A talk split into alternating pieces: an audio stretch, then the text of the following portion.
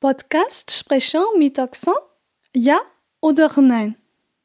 So, das kann man jetzt natürlich nicht ganz ernst nehmen. Ich habe lange überlegt, welchen Akzent ich jetzt auf diesen Titel sprechen kann. Ich habe nun mal einfach einen deutschen Background und Plattdeutsch kann ich nicht. Das wäre auch kein Akzent.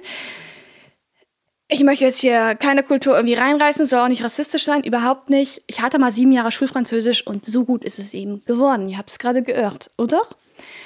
Ähm, die Frage ist ja, wenn ich einen Akzent habe in der Sprache, in der ich meinen Podcast spreche, jetzt zum Beispiel auf Deutsch und ich habe einen französischen Akzent, man kann mich verstehen, ähm, soll ich jetzt einen Podcast mit diesem Akzent sprechen?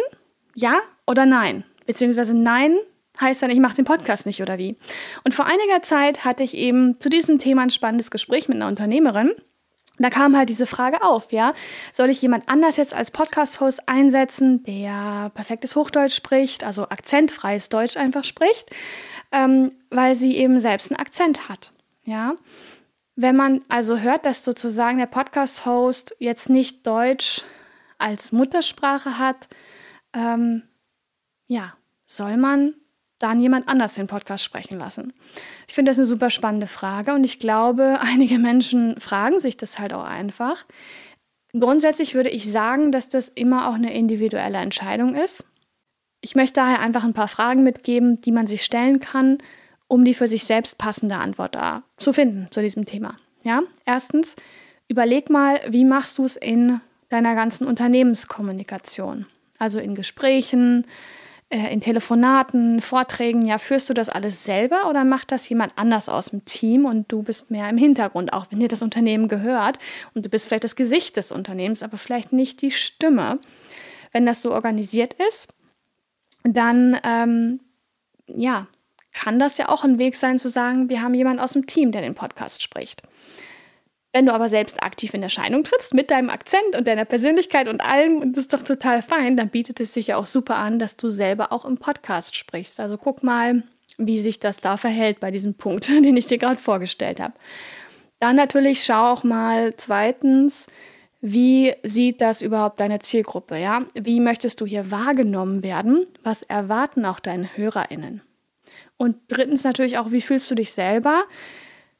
Ich kenne das selber auch mit Fremdsprachen gerade. Es gibt ja wirklich Menschen, ähm, die das sehr viel kostet, in einer für sie fremden Sprache zu sprechen. Und so würde es mit mir wahrscheinlich auch mit einer Sprache gehen, die ich noch nicht so gut kann. Also auf Englisch würde ich einen Podcast machen, habe ich auch schon gar kein Ding. Spanisch, ja, vielleicht gerade noch so, aber ja, es gibt sicher auch Sprachen.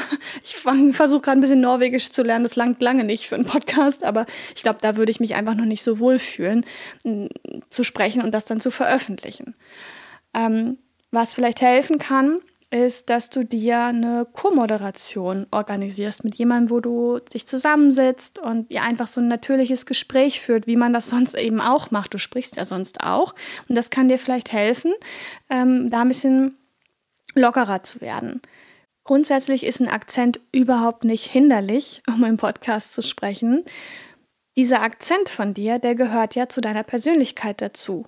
Genauso wie übrigens auch diese zahlreichen Dialekte der deutschen Sprache. Hol dir die drei besten Gratis-Tools, um jetzt deinen Podcast zu starten. Den Link dazu findest du in den Show Notes.